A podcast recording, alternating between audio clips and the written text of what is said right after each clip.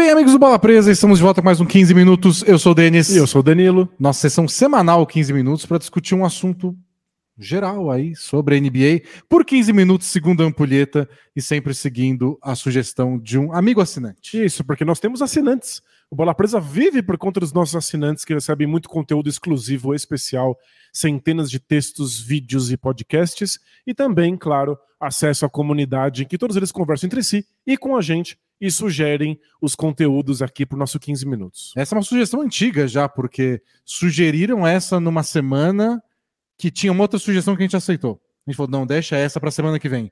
Aí na outra semana foi logo quando trocaram o Rui Hachimura para o Lakers. Aí falou, questão de urgência. Vamos é. falar do que aconteceu agora. Então ficou para essa semana e o assunto é a cultura dos highlights, a cultura dos melhores momentos, que é, a gente vai tentar explicar melhor ao longo dos 15 minutos, mais uma um jeito de se assistir, acompanhar basquete, se valorizar apenas o que entra naqueles segundos de melhores momentos e não o esporte como um todo, e alguns jogadores estariam incomodados com isso. Isso, a ideia é quão perigoso é um basquete que é só assistido através dos seus melhores momentos, das suas jogadas de efeito. Isso. Então vamos discutir com a ampulheta rodando, com as areias do tempo caindo?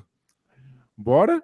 E acho que a gente precisa começar em de onde veio esse assunto, porque isso entrou na pauta nesse momento. Então, o que eu achei mais delicioso é que veio de uma entrevista do Austin Rivers, jogador Austin Rivers do Wolves, que está na NBA já há muito tempo. Ele participou de um podcast, ele falou sobre isso, e aí um corte do podcast viralizou. Olha só. Um melhor momento do podcast.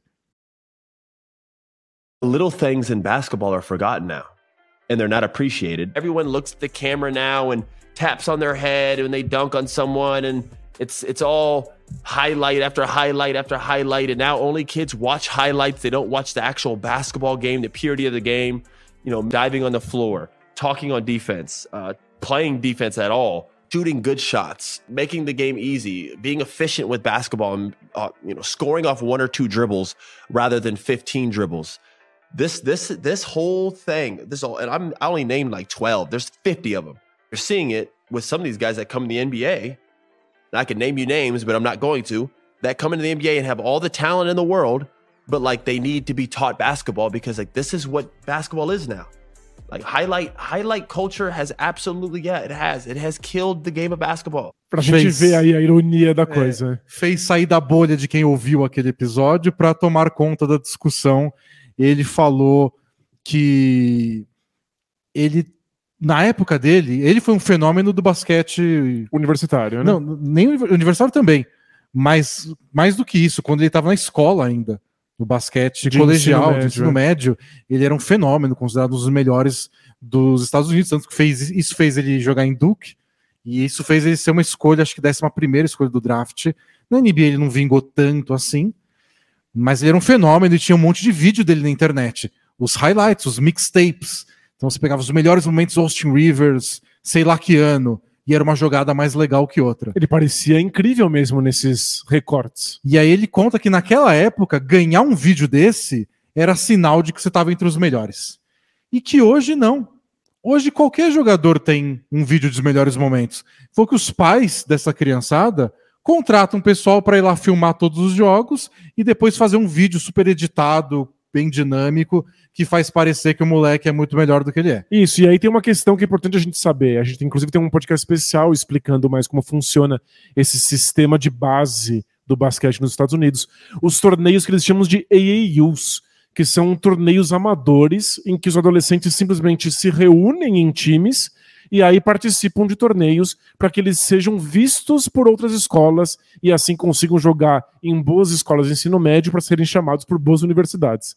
E aí, o que o Austin Reeves fala é que esse, esses AAUs viraram simplesmente desculpas para que os pais levem seus filhos para que eles façam jogadas de efeito para alguém editar depois e criar essas sequências é. de vídeos. E aí o Caio Kuzma comentou isso depois também, o Kuzma do, do Wizards, e falou que está acabando com o basquete, essa cultura dos highlights, porque os jogadores, ao invés de aprender a jogar basquete do jeito certo, os fundamentos, eles estão preocupados em fazer jogadas que fiquem legal depois no seu vídeo. porque é isso que ele vai usar para ser famoso, para se promover e, e que seria um perigo para a formação de atletas jovens nos Estados Unidos. E aí outros jogadores apareceram para concordar, discordar, e aí chegou um outro vídeo para alimentar essa discussão, que é um vídeo onde várias criancinhas que eles chamam lá de third grade, estão da terceira série deles, não sei exatamente qual é a idade nos Estados Unidos, mas parecem ter, sei lá, 8, 9 anos. Vídeos de um time de moleques dessa idade agindo assim, como se fossem profissionais. Então eles fazem uma cesta e comemoram fazendo flex, ou aponta para o adversário, tira sarro, fala que eles são muito baixinhos. O que é muito legal, porque, porque então, são, são, todos, todos muito menos... baixinhos. E uma criança um pouquinho mais alta faz cestas e aponta mostrando que todos os outros são menores do que ele. E, e o que o pessoal começou a acusar é isso, tipo, o pessoal preocupado, a criançada preocupada em fazer a jogada de efeito, em fazer a comemoração, que mais do que ser legal na hora, é legal no vídeo depois. É claro, é viraliza, né?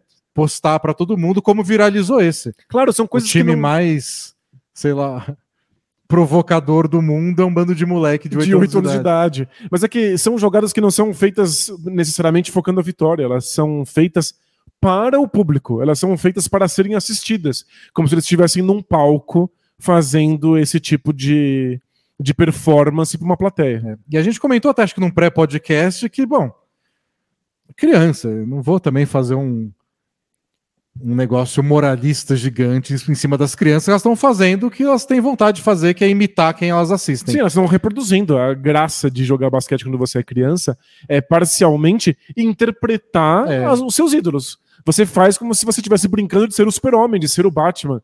Você quer ser o Stephen Curry, você quer ser o LeBron James. Você, você um, finge que você é. Você quer um protetor bucal, não porque você precisa proteger os seus dentes, porque o Curry usa. E você quer claro. mastigar eles e depois tacar e ser expulso, igual o Curry. E aí tem uma coisa interessante sobre o conceito do esporte, porque a gente olha essas crianças de 8 anos e pensa assim, elas estão praticando um esporte, elas estão sendo esportistas.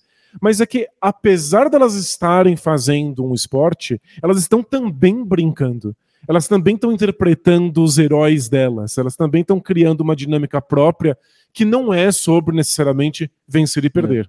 E aí é legal que tem outra discussão que a gente concorda que estão imitando os profissionais. Agora, os profissionais discordaram se isso é bom ou ruim. O Duran comentou esse vídeo dos molequinhos e falou: legal. É isso, vocês estão copiando, vocês estão indo no caminho certo. É, o Evan Fournier, do Knicks, postou e falou: não, que, que vergonha que a gente está fazendo isso, que mau exemplo a gente está dando.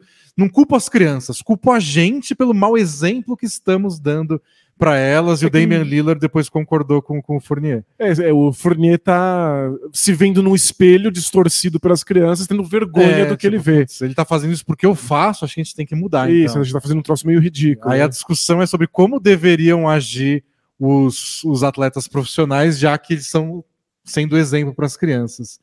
E é legal que essa discussão traz várias questões sobre é, a função do esporte e a função do esporte na, na infância, né?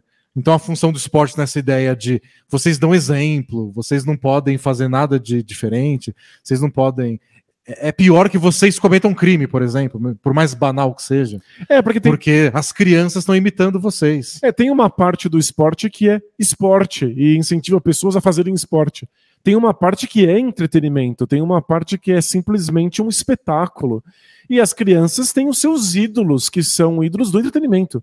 São muitas vezes personagens de filmes, de séries, de desenhos, e que podem ser esportistas. Porque essas crianças não necessariamente estão assistindo pensando que aquilo é um esporte. Elas muitas vezes estão assistindo porque aquilo é legal, porque aquilo é um evento, porque a família para e olha. Eu lembro de uma festinha de criança de, na, na escola que a gente tinha aqui a fantasia. Eu tinha, sei lá, essa idade, oito anos de idade por aí. E do que eu queria fantasiado de super-homem, de Batman, não, de craque Neto. De craque Neto, Na o craque Neto do só Corinthians. de Neto, é, porque eu torcedor do Corinthians, fanático pelo Neto. Eu queria botar minha camisa do Corinthians, meu uniforme do Corinthians e ir de Neto. Perfeito. É, pra mim era uma fantasia, igual meu amigo que tava de Homem-Aranha. Isso, é igual o Batman, o Super-Homem e Homem-Aranha, é. claro. Então, a gente tem que levar isso em consideração. Eles, os jogadores são também personagens. E mesmo que eles não queiram, eles estão expostos a isso e, portanto, eles têm alguma responsabilidade. É. E outra coisa que dedura é a nossa ideia de para que serve o esporte. Muita gente encara o, o, esporte como um lugar onde você ensina valores. Uhum.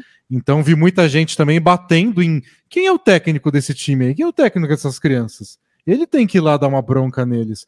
Porque esse é o momento que você ensina o valor de respeitar o adversário, claro. o valor da humildade. Aí vira a ideia do mais do que cultura de highlight, etc você ceder a essa cultura dos melhores momentos, você está deixando de ensinar outros valores que o esporte deveria ensinar, porque o esporte está aí para isso. Mas aí é, é, é, importante a gente pensar que os melhores momentos são muitas vezes o ponto de partida. Eles são um momento inicial. E a gente faz alguma coisa a partir disso. A gente pode dar aqui o nosso próprio depoimento, que inclusive você pode acompanhar com detalhes num podcast especial para assinantes, Verdade. em que a gente falou sobre como era assistir basquete na nossa época. A gente via basquete nos anos 90, no, no finalzinho dos anos 80. E quando a gente era adolescente, a gente tinha um acesso muito restrito ao basquete. Passava pouco no Brasil, passava em horas complicadas, a internet ainda estava engatinhando. E quando a gente tinha acesso a jogadas ou a jogos de basquete, eram sempre cortes muito curtos que levavam horas para serem baixados no nosso computador. A gente via em qualidade muito questionável. Ou, ou que passava na TV mesmo, os NBA Action da vida. Que era basicamente uma coletânea de melhores momentos. A gente esperava com muita ansiedade o top 10 daquela semana que o NBA Action passava. A NBA Action é um programa que passava semanalmente na televisão. E a gente gravava na nossa fita VHS. Pra poder ficar revendo depois. Pra poder rever os momentos. Então, esse era o nosso contato inicial com a NBA. A gente tinha esse contato porque nenhum outro contato era possível. Estávamos no Brasil. A partir disso, a gente queria jogar basquete. E aí, o técnico de basquete era responsável por dizer: não é só esses momentos, não são só as jogadas de efeito. Vamos treinar lance livre, que é uma coisa que a gente nunca via. É, nunca a gente ia baixar um chato. vídeo por horas para ver lance livre. A gente treinava lance livre, a gente treinava os fundamentos táticos. Então, as melhores, os, as melhores jogadas, os melhores momentos, eram o nosso pontapé, traziam interesse. Depois alguém tinha que fazer algo com isso. Nossos é. pais, ou o treinador de basquete, ou a escola, ou a própria NBA, aumentando a possibilidade de que a gente assistisse mais do que aqueles momentos é, talvez cortados. Você pode, ainda mais hoje que é mais fácil criar conteúdo, você pode criar o conteúdo de melhores momentos, que a NBA faz muito. Uma das coisas que a NBA mais gasta é para promover melhores momentos. O aplicativo da NBA inteiro mudou para isso, agora você assiste melhores momentos o tempo inteiro, rapidinho.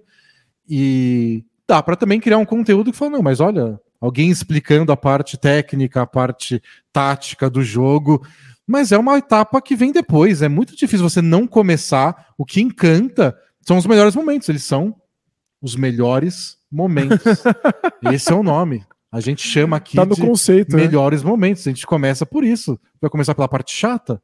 É, não esperar que alguém goste. E se você quer colocar os valores do esporte, que são essenciais, isso alguém faz a posteriori. Primeiro você se encanta e se apaixona, depois você aprende como essas é. regras são importantes, como elas podem ser aplicadas na vida, etc. E eu tenho minhas dúvidas até na parte do da criação dos jogadores, de ah, o cara tá nessa fase de se desenvolver, ele sonha ir para NBA, ele sonha em conseguir uma bolsa numa boa universidade e tá preocupado em fazer a fita dele lá ser fita entre muitas aspas, né? O mixtape dele ser o mais legal. Os olheiros de universidade os olheiros do draft depois, eles sabem diferenciar um cara que só é bom no vídeo de enterrada e um cara que faz jogadas legais, que faz a coisa certa, que treina os fundamentos. Então não acho que o nível do basquete vai cair porque o, cara, o pessoal está preocupado em fazer jogadas de efeito. Eu acho que até o mesmo caso. Talvez a fita com grandes melhores momentos seja um pontapé inicial para olheiros irem analisar esses jogadores. Mas eles vão querer saber se ele consegue jogar coletivamente, se ele é um bom defensor, se ele tem um entendimento do basquete. E sabe um caso muito interessante?